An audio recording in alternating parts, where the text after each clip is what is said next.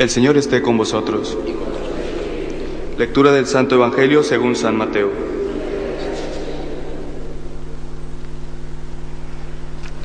En aquel tiempo dijo Jesús a sus discípulos, Cuidad de no practicar vuestra justicia delante de los hombres, para ser vistos por ellos. De lo contrario, no tendréis recompensa de vuestro Padre Celestial. Por tanto, cuando hagas limosna, no vayas tocando la trompeta por delante como hacen los hipócritas en las sinagogas y por las calles, con el fin de ser honrados por los hombres. Os aseguro que ya han recibido su paga. Tú, en cambio, cuando hagas limosna, que no sepa tu mano izquierda lo que hace tu derecha. Así tu limosna quedará en secreto, y tu Padre, que ve en lo secreto, te lo pagará. Cuando recéis, no seáis como los hipócritas, a quienes les gusta rezar de pie en las sinagogas y en las esquinas de las plazas, para que los vea la gente os aseguro que ya han recibido su paga. Tú cuando vayas a rezar, entra en tu aposento, cierra la puerta y reza a tu Padre que está en lo escondido. Y tu Padre que ve en lo escondido te lo pagará. Cuando ayunéis, no andéis cabizbajos como los hipócritas que desfiguran su cara para hacer ver a la gente que ayunan. Os aseguro que ya han recibido su paga. Tú en cambio cuando ayunes, perfúmete la cabeza y lávate la cara para que tu, ayuno lo note no la gente, sino tu Padre que está en lo escondido.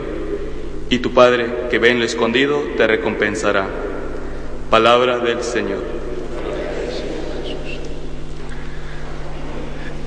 Como hoy tenemos eh, por primera vez al Padre Jacobo eh, leyendo, proclamando el Evangelio, eh, me vais a permitir que hoy no hable del Evangelio, sino del que lee el Evangelio que es su primera vez.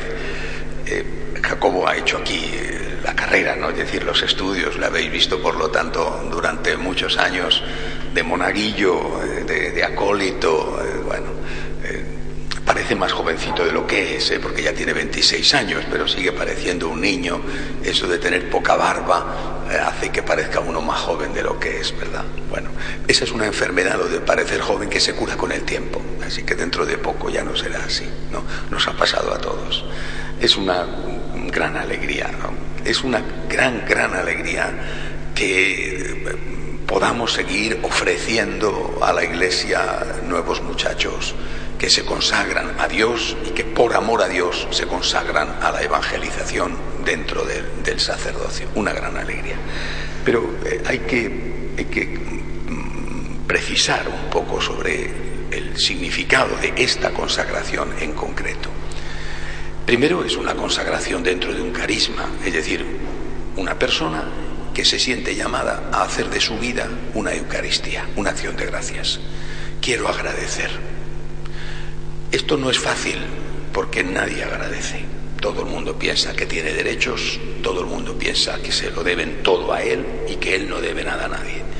Todo el mundo se pasa la vida quejándose, todo el mundo pasa la vida diciendo que es un mártir y una víctima, que los demás no le tratan como él merece, que él vale mucho y no se lo reconocen. Vivimos en una inflación abominable del concepto de derecho y una desaparición colectiva del concepto de obligación.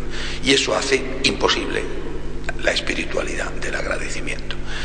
Esta espiritualidad que es la que te sana el alma, porque es una espiritualidad de justicia, no digo que sea 100% impracticada, pero es muy poco practicada en la, en la realidad de cada día. Sin embargo, algunas personas sí que se sienten tocadas en su corazón, como aquel milagro que hizo Jesús a los diez leprosos, con un segundo milagro, y es que uno de los diez volvió a dar las gracias.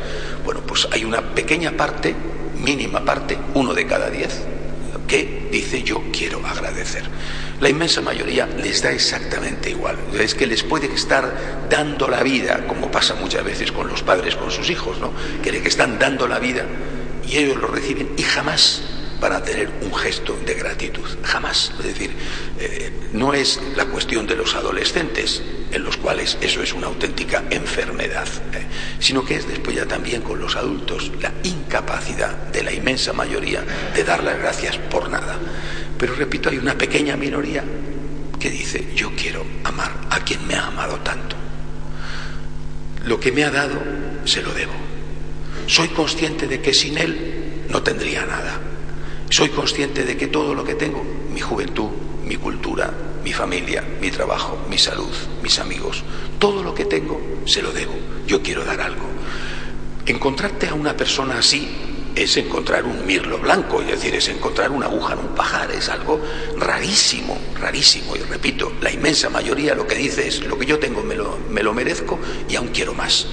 Y solo una pequeñísima minoría dice gracias, lo que yo tengo es un don, gracias. Esa pequeña minoría responde. Y de esa pequeña minoría vamos sacando año tras año algunas vocaciones milagrosas. ¿eh? Jacobo es una de estas vocaciones. Cada una de estas vocaciones es realmente milagrosa. Primera parte. Luego hay una segunda. Estos chicos vienen aquí, algunos de aquí, Francisco es de aquí de la parroquia, bueno, termina este año su filosofía, eh, y otros vienen de otros sitios. Eh, Jacobo es mexicano, bueno, Miguel, que también se ordenó con él el sábado, es de Nicaragua. Pero estos chicos vienen aquí primero por una espiritualidad, pero también con una tarea. Serán sacerdotes misioneros.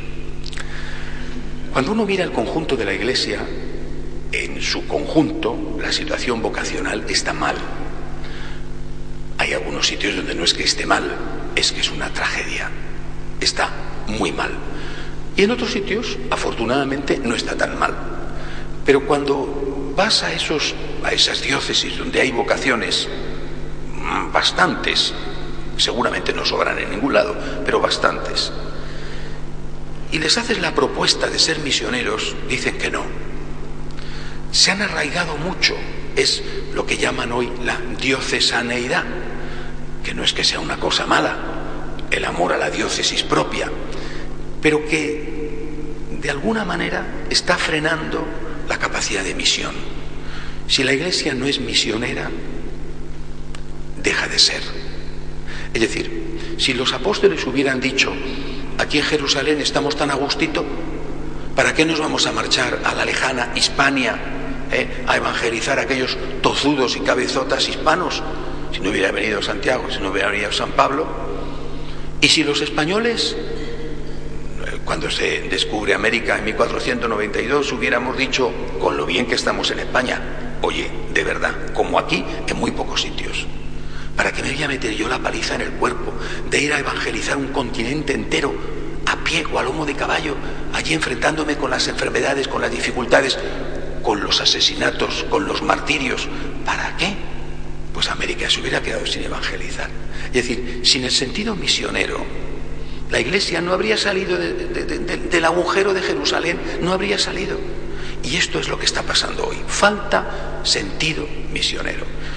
En muchas diócesis, repito, es que los chicos que tienen no bastan ni siquiera para ellos, pero hay otras muchas donde sí que sobran, o por lo menos hay bastantes, no hay sentido misionero. Nosotros los españoles lo hemos tenido siempre, es una característica genética, siempre hemos tenido este sentido misionero. Pero yo veo que en general este sentido misionero no existe. Por eso estos chicos se sienten misioneros. Os pongo un ejemplo. Dentro de unos días marcharé con otros sacerdotes para asumir una parroquia en la arquidiócesis de Los Ángeles en Estados Unidos.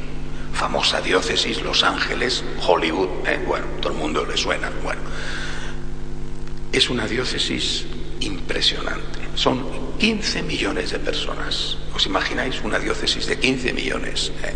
De los cuales 5 millones católicos.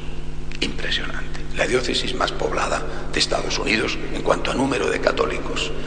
Este año, este curso, que termina dentro de unos días, en junio termina en, en Estados Unidos el curso, este curso, solo en esa diócesis, 20 congregaciones religiosas abandonan, no tienen vocaciones, y le dicen al obispo, ahí tiene usted la parroquia, ahí tiene usted la parroquia, no podemos. No es que no queramos, es que no podemos. Es decir, de repente el obispo se encuentra con que de un curso para otro, pues lo han dicho lógicamente a lo largo del curso, tiene que ocupar 20 parroquias, que significan al menos 40 curas. Al menos. ¿eh? ¿De dónde saca en un año 40 curas? más luego las necesidades normales, es decir, el sacerdote que ha, ha envejecido, el sacerdote que se ha muerto, es decir, lo normal de una diócesis tan grande. Es decir, necesitará por lo menos otros 10, 12, 15 para tapar los agujeros normales. Si ordena 5 o 6, de repente necesita 50 en un año. Si no hay un sentido de misión, si no hay un sentido de decir, aquí sobran, o por lo menos pueden apañarse y le llevamos allí, ¿qué va a pasar?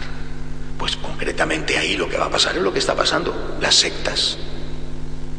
Ayer llegamos, eh, la ordenación la hicimos en, Bogotá, porque el obispo de allí los incardina y los deja liberados para los franciscanos de María. Ayer llegamos de Bogotá.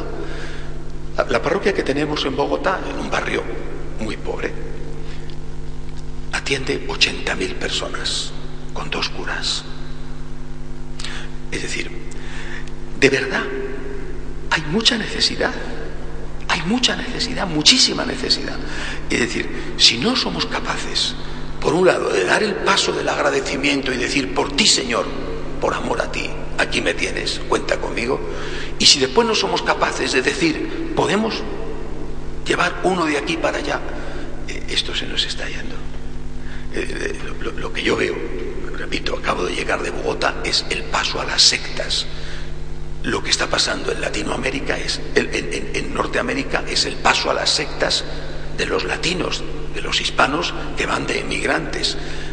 Así que eh, creo que es necesario rezarle al dueño de la mies, que es el Señor, para que mande obreros a su mies. Y también acoger la llamada. Eh, y lo digo no solamente por los que estáis aquí, lo digo porque esta misa se ve en más de 100 países. Y quizá haya alguno que pueda pensar, ¿qué hago con mi vida? Médico, ingeniero, abogado. Qué bien, son carreras, profesiones donde uno va a servir. Pero fíjate que hay tanta necesidad para servir al Señor y para servir a la gente que sin el sacerdote se siente muchísimas veces como oveja sin pastor. Y además para servirle como misionero, porque a lo mejor ahí en esa diócesis concreta, pues, pues más o menos tienen para ir tirando, mientras que hay tantas en el mundo donde no hay nadie.